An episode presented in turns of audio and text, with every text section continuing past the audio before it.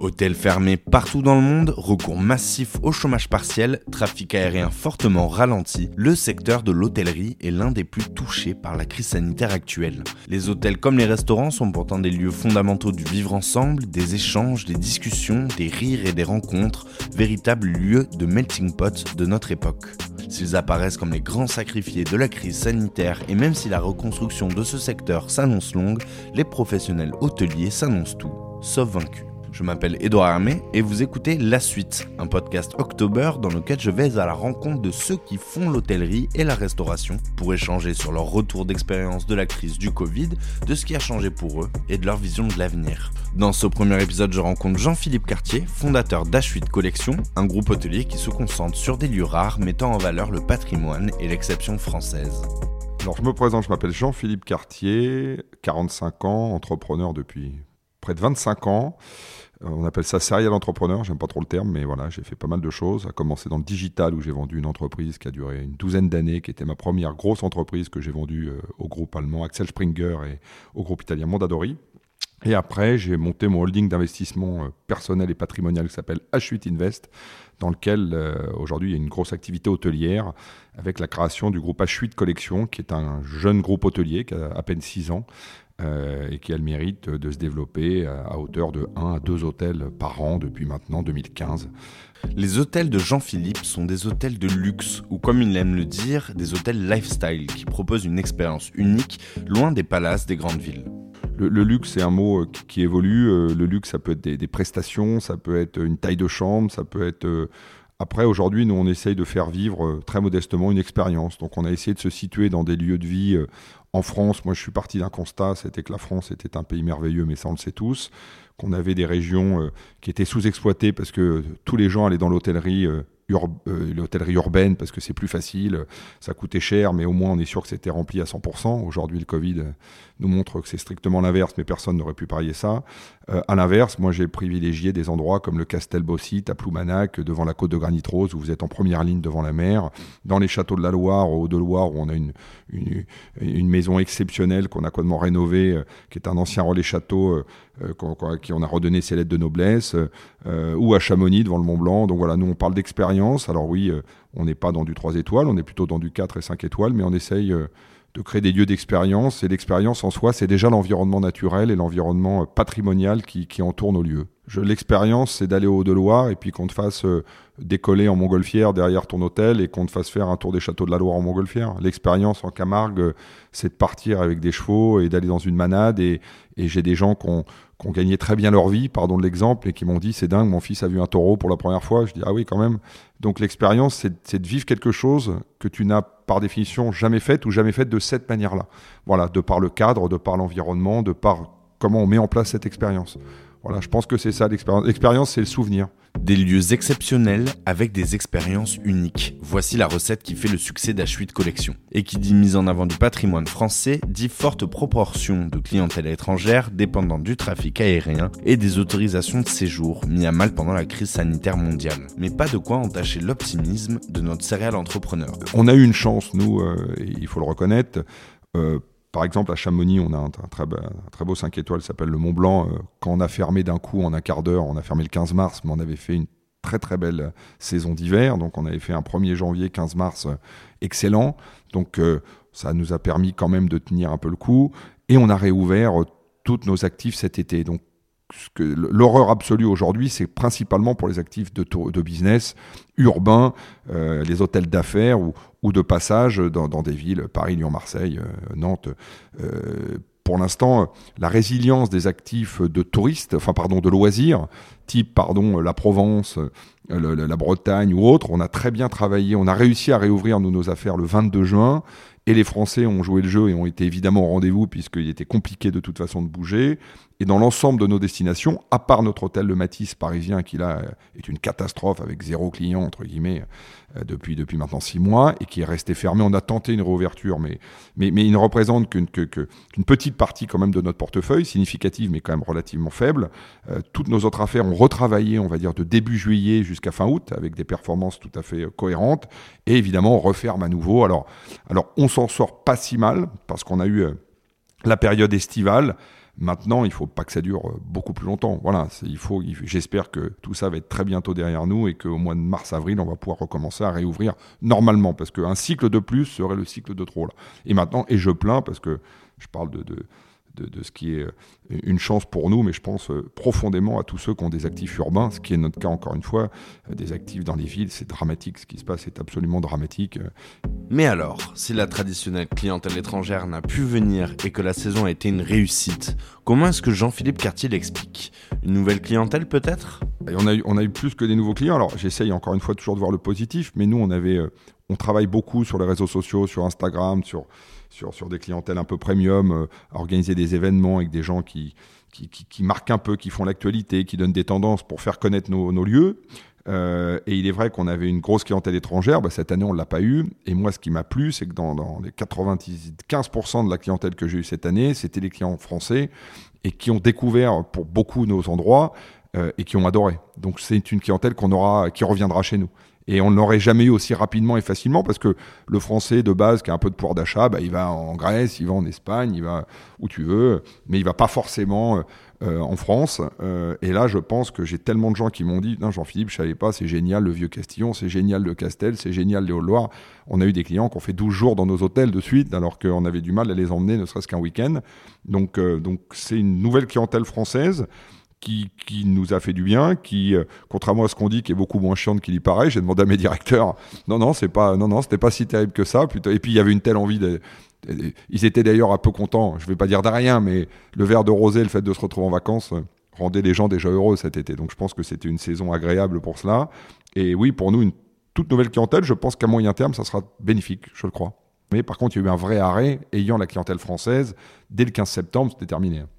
Alors que normalement, il y a une vraie arrière-saison liée aux étrangers qui sont en vacances, des Anglais, des Américains, des Allemands, des Belges. Là, euh, le 15 septembre, game over. Alors que d'habitude, on arrive à prolonger jusqu'à fin octobre, mi-novembre. Là, cette année, par contre, euh, il y a eu deux mois et pas un jour de plus. Hein. Si vous le voulez bien, refermons cette partie et ouvrons-en une nouvelle liée à la gestion de crise par le gouvernement. Comme nous le disions en introduction de ce podcast, le secteur de l'hôtellerie et de la restauration est l'un des plus touchés dans son activité. Et donc sur le sujet, que ce soit sur la gestion de crise ou l'économie, Jean-Philippe a beaucoup à dire. Alors c'est, des sujets compliqués et tout le monde a, et tout le monde a un avis et, euh, et je suis pas épidémiologiste ni médecin. Par contre, je considère que tout le monde a le droit d'avoir un avis. On, voit des posts dans tous les sens où tout le monde dit arrêtez de juger, de critiquer, de parler. Encore une fois, tant qu'on est vivant, qu'on est chef d'entreprise et qu'on paye ce qu'on paye, on a le droit d'avoir un avis déjà en tant que citoyen et qu'électeur. J'insiste sur ce point parce que on est dans un monde où maintenant dès qu'un mec émet un avis, il se fait insulter, massacrer. Donc euh, on a tous le droit d'avoir un, avis et on a le droit de le contester. Euh, euh, mais en tous les cas, on a tous des, ressentis. Bercy, pour, te répondre dans l'ordre des choses.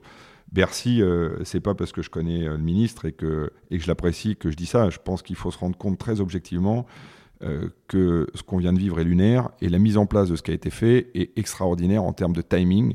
Il euh, faut se rappeler le 15 mars, on ferme, le 4 avril, on reçoit déjà des, remboursements de chômage partiel. Donc, euh, évidemment, rien n'est parfait, euh, mais pour parler d'entreprises qui sont basées dans différents endroits d'Europe, de, de, je ne parle même pas des US et d'autres pays où c'est cataclysmique, on est le pays, nous sommes le pays qui a été le plus protégé, le plus préservé. Évidemment que c'est dramatique pour un certain nombre de gens. Hier, je prenais un taxi, je parlais avec une femme, une indépendante qui fait trois courses par jour. Ces gens-là ne sont pas assez préservés, protégés. C'est un drame pour pourquoi on ferme aujourd'hui les coiffeurs alors qu'on les a emmerdés pour se mettre aux normes. Il n'y a aucun risque aujourd'hui. Moi, mon coiffeur prenait toutes les dispositions possibles.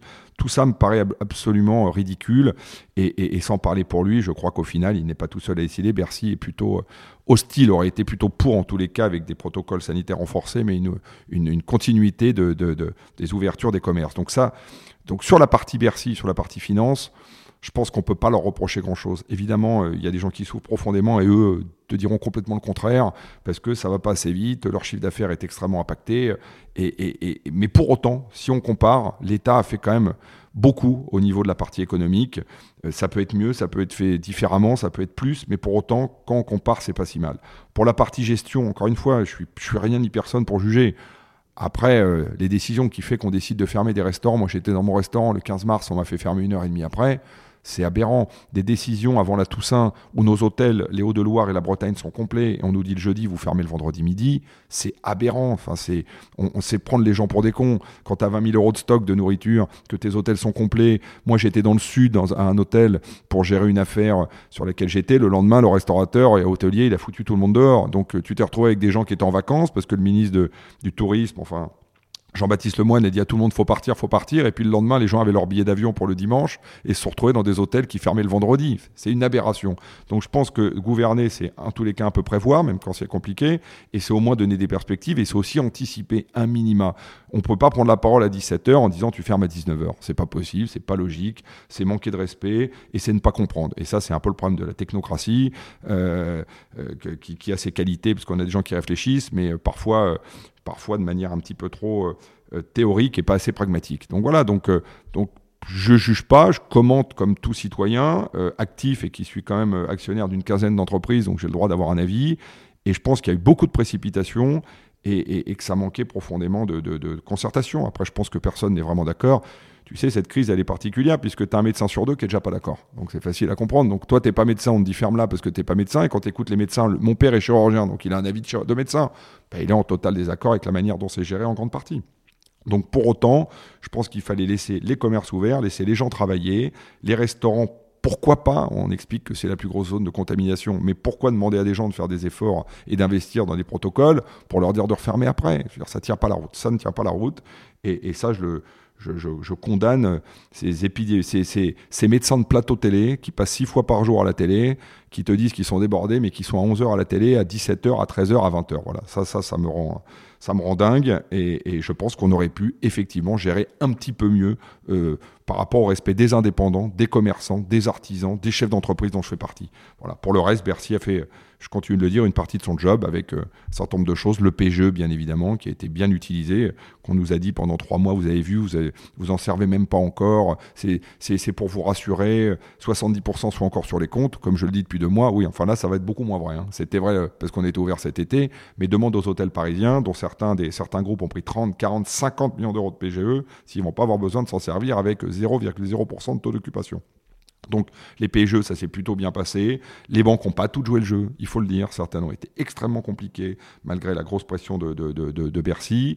Euh, les efforts sur les, sur, les, euh, sur les baux commerciaux aussi, Bercy s'en est mêlé. C'est pas simple, c'est des sujets aussi d'ordre privé. C'est pas simple. Donc euh, on fait ce qu'on peut avec ce qu'on a et je pense qu'il faut juste se rendre compte que ça, on est dans le pays où c'est pour moi le mieux géré en termes de, logique économique, en tous les cas le moins pire. Compliqué, les assureurs, tout le monde sait que leur, leur, but, c'est pas de payer. Enfin, on les connaît, les assureurs, ça se serait si un assureur aimait payer. Maintenant, euh, maintenant chacun défend son beefsteak. C'est toujours pareil. Ils nous renvoient déjà les contrats en expliquant déjà que dans les renouvellements de contrats, la pandémie, c'est clairement n'en fait plus partie.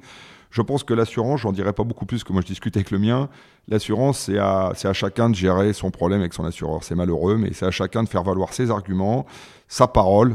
Euh, les assureurs n'aiment pas qu'on parle trop. Donc, euh, pour les embêter, il faut parler. Voilà, c'est le seul conseil que je peux donner. Si on veut embêter un assureur, il faut lui montrer qu'on est présent et, et qu'on va, on va parler de lui. Il aime pas trop qu'on parle de lui. Voilà, voilà c'est tout. Pour Jean-Philippe Cartier, si les décisions relatives aux fermetures ont été mal gérées, la partie économique, elle, a été très bien manœuvrée par Bercy, permettant une grande protection des acteurs touchés par la crise de trouver des ressources pour s'en sortir, notamment l'accès aux mesures de chômage partiel et les prêts garantis par l'État, utilisés par le groupe H8 Collection, de par les modèles de financement de certains de ces hôtels. Nous, on l'a pris par sécurité, euh, évidemment, euh, et, on est bien content de l'avoir pris parce que là, on va commencer à avoir des mois plus compliqués. Voilà, la période octobre, maintenant avril, voilà, où on est euh, et avec surtout, nous, on a, un porteur important qui est Chamonix, qui est une grosse affaire. Euh, il faut pas oublier une chose, c'est que dans les hôtels dits saisonniers, même si Chamonix travaille l'été et l'hiver, mais l'hiver est une très grosse saison pour nous. On travaille avec des arts, on travaille avec beaucoup d'acomptes. D'habitude, pas dire de bêtises, mais un hôtel comme Chamonix, c'est 6, 700, 800 000 euros d'acompte ou d'avance sur les réservations de décembre, janvier, février. Aujourd'hui, on doit avoir 10% de cette somme. Personne ne réserve aujourd'hui. Donc, euh, non seulement on fait pas de business, mais on ne prend pas d'acompte. Voilà. Donc, c'est, donc, quid de la saison d'hiver? Nous, si on a une saison d'hiver déplorable, bah là, on va, on va clairement taper dedans, puisque puisque la saison d'été ben, n'aura lieu, comme son nom l'indique, qu'à partir de l'été. Donc maintenant, la question, c'est qu'est-ce qui va se passer, qu'est-ce qui va se passer pour les sports d'hiver? Donc aujourd'hui, le PGE nous est extrêmement important et, on va commencer à s'en servir là dans les semaines qui viennent. Voilà, c'est prévu dans le budget. Pour faire face aux besoins de financement du secteur, October a levé auprès de six grands assureurs français et de la Caisse des dépôts un fonds tourisme de 38 millions d'euros destiné aux acteurs de l'hôtellerie et de la restauration qui se veut un complément des mesures gouvernementales. October a donc créé le prêt tourisme, un prêt sans caution personnelle avec un remboursement différé de 18 mois, se demandant en ligne et sans paperasse. Alors, quel est l'intérêt de ce type de prêt pour un entrepreneur comme Jean-Philippe Cartier? Je pense que c'est le type de prêt parfait pour une raison très simple, euh, c'est qu'on commence à rembourser euh, le capital au bout de 18 mois. Et tout ce dont on a besoin aujourd'hui, c'est temps. Euh, c'est ce que j'expliquais, ce que je disais à Bruno Le Maire, c'est que le PGE, c'est très bien, mais à un moment donné, s'il faut le rembourser au bout de 6 mois ou 8 mois, c'est compliqué. les banques ont, fait des différés de 6 mois des emprunts. Quid des emprunts aujourd'hui ou demain, puisque la situation dans nos métiers ne s'est pas améliorée. Donc on a besoin de temps. D'ailleurs on, on a un dossier à l'étude chez vous en ce moment, euh, sur ce prêt, euh, tourisme, tout ce qui permet de payer, en tous les cas minimal les intérêts, ce qui est tout à fait ça euh, faisable, et d'attendre 12-18 mois, va dans le bon sens. Parce qu'on estime tous que dans les 12 à 18 mois, en tous les cas, les choses seront peut-être redevenues beaucoup plus à la normale et qu'on sera beaucoup plus en mesure d'assumer euh, nos remboursements. Donc, euh, donc tout ce qui donne du temps à l'entrepreneur et à l'entreprise, pour moi, est, très bien. Donc je trouve ce, ce, produit excellent. Et encore une fois, quitte à me répéter, nous, nous, avons un dossier à l'étude chez vous en ce moment même. Voilà pour un million et demi d'euros de mémoire, quelque chose comme ça. Ceux qui ne pensent qu'au taux ne comprennent pas aujourd'hui que c'est pas le sujet. Aujourd'hui, il faut avoir du cash, il faut pouvoir se sécuriser, il faut pouvoir tenir, il faut pouvoir continuer de développer. Donc le taux, au final, euh, j'ai passé mon temps à le dire, d'où mon intérêt pour October, euh, c'est pas vraiment le sujet. Voilà. Je crois pas. C'est un faux sujet. C'est une, erreur de se concentrer que là-dessus. Voilà. C'est un sujet de riche finalement le taux. Quand on n'a que ce sujet à discuter, euh, c'est sur son appart privé. Sur... Quand c'est pour de l'entreprise et qu'on a besoin de trésor, qu'on paye un 40 ou 2,80, qui reste une charge en plus, indéductible en fin d'année, c'est finalement pas vraiment le sujet. Notre sujet à nous, c'est d'avancer. C'est pas de savoir si on paye 5 000 euros de plus d'intérêt par an ou 8 000 euros de plus. Voilà, je pense pas que ça soit le vrai sujet. En tout cas, c'est pas comme ça que j'ai. D'ailleurs, moi, j'ai souvent travaillé avec October euh, sur pas mal. J'ai dû faire deux ou trois emprunts, au moins trois emprunts sur les hôtels, sur d'autres affaires de restauration. Euh, October nous a suivis sur Loulou à Ramatuel. Euh, et sur différentes de nos affaires, puisqu'il a été un partenaire et un complément parfait à, à nos partenaires bancaires. Voilà. Si October semble avoir créé un prix idoine pour les besoins des acteurs du tourisme, c'est parce qu'il répond à l'enjeu le plus important en temps de crise, avoir de la trésorerie pour faire le dos rond en attendant des jours meilleurs. Et ce n'est pas Jean-Philippe Cartier qui dira le contraire. Écoute, je ne sais pas si je peux prétendre donner des conseils, mais ce que je peux dire, c'est qu'il faut euh, avoir une situation financière euh, forte pour tenir. Il ne faut pas avoir peur, euh, pardon, c'est pas pour aller dans le sens d'October, mais il ne faut pas avoir peur euh, auprès de sa banque, d'October ou de qui on veut, de renforcer ses fonds propres, de renforcer sa trésorerie pour passer le cap, puisque quoi qu'il arrive, l'hôtellerie repartira, la France reste le plus beau pays du monde, je parle d'hôteliers français, euh, et que tout ça sera bientôt, ou je l'espère, dans les 10, 12, 18 mois derrière nous, 18 mois passés sera derrière nous, euh, et donc, il faut avoir une structure financière forte. Voilà, il faut être sûr de son produit. Ça, je suis pas derrière euh, chacun. Donc, mais dès lors qu'on est sûr de son produit, de son hôtel, de son actif, il faut tenir. Voilà, il faut pas craquer, il faut tenir. Et la seule manière de tenir aujourd'hui, c'est quand même du cash. Voilà, c'est du cash, c'est de continuer d'entretenir les hôtels. Donc moi, j'ai mes salariés, euh, j'ai mon staff qui il n'y a rien de pire qu'avoir un hôtel fermé, il faut pas l'oublier. Un hôtel fermé, ça énormément. Nous, au Matisse, à Paris, euh, toute la semaine, j'ai quelqu'un qui vient deux à trois fois et qui ouvre les douches, qui euh, tire sur les chasses d'eau pour que les hôtels... Il faut qu'un hôtel vive, un hôtel qui ne vit pas s'abîme. Donc il faut continuer de les entretenir, il faut garder de l'optimisme, tout ça sera bientôt derrière nous. Et, il faut une situation financière qui permet de tenir. Donc il faut, faut prendre plutôt plus que pas assez. D'ailleurs, c'est l'exemple du PGE dont on parlait. Euh, pourquoi 70% n'était pas utilisé il y a encore deux mois? Puisque tout le monde l'a pris en sécurité, en se disant, si jamais ça dure plus longtemps, il faut qu'on tienne. Donc il faut, une, il faut, du, il faut avoir les reins solides et il faut pouvoir tenir. C'est un métier, l'hôtellerie, c'est pas au petit bonheur la chance. On n'est pas dans, du, des activités. Ça reviendra. Les clients reviendront. Voilà, on l'a vu cet été. On va certainement le revoir cet hiver. On le reverra dès l'été prochain. Les séminaires, évidemment que ça va bouger. Mais Paris reste Paris. Les gens reviendront à Paris. Les voyageurs du monde entier reviendront. Il faut juste faire le dos rond et être capable de tenir. Et, tenir, c'est de la trésorerie. Voilà. Donc il faut pas avoir peur de payer un peu de taux d'intérêt, euh, mais d'avoir du cash sur le compte pour passer les 8 mois, les 10 mois, les 12 mois, les 24 mois peut-être à attendre avant de retrouver des jours bien, bien meilleurs. Voilà, ça c'est le vrai conseil. Voilà, faut pas être court en cash, faut tenir. Comme nous le disions en introduction de cet épisode de la suite, les acteurs du tourisme, représentés aujourd'hui par Jean-Philippe Cartier, gardent confiance en l'avenir et ils ont de quoi. La France restera toujours la France et les touristes finiront toujours par revenir. Il faut s'armer de courage et de patience, de trésorerie et de volonté pour passer le cap, car comme le disait Moses Isegawa, le bateau qui ne résiste pas à la première tempête n'est pas fait pour le voyage. C'est en ce sens qu'October s'engage en partenaire de confiance pour pallier aux problèmes de financement, pour faire de la suite une réussite. Et la suite, ça se passera avec David Dassin, propriétaire des chaînes d'hôtels Lemon Hotel, Egg Hotel et Enzo Hotel.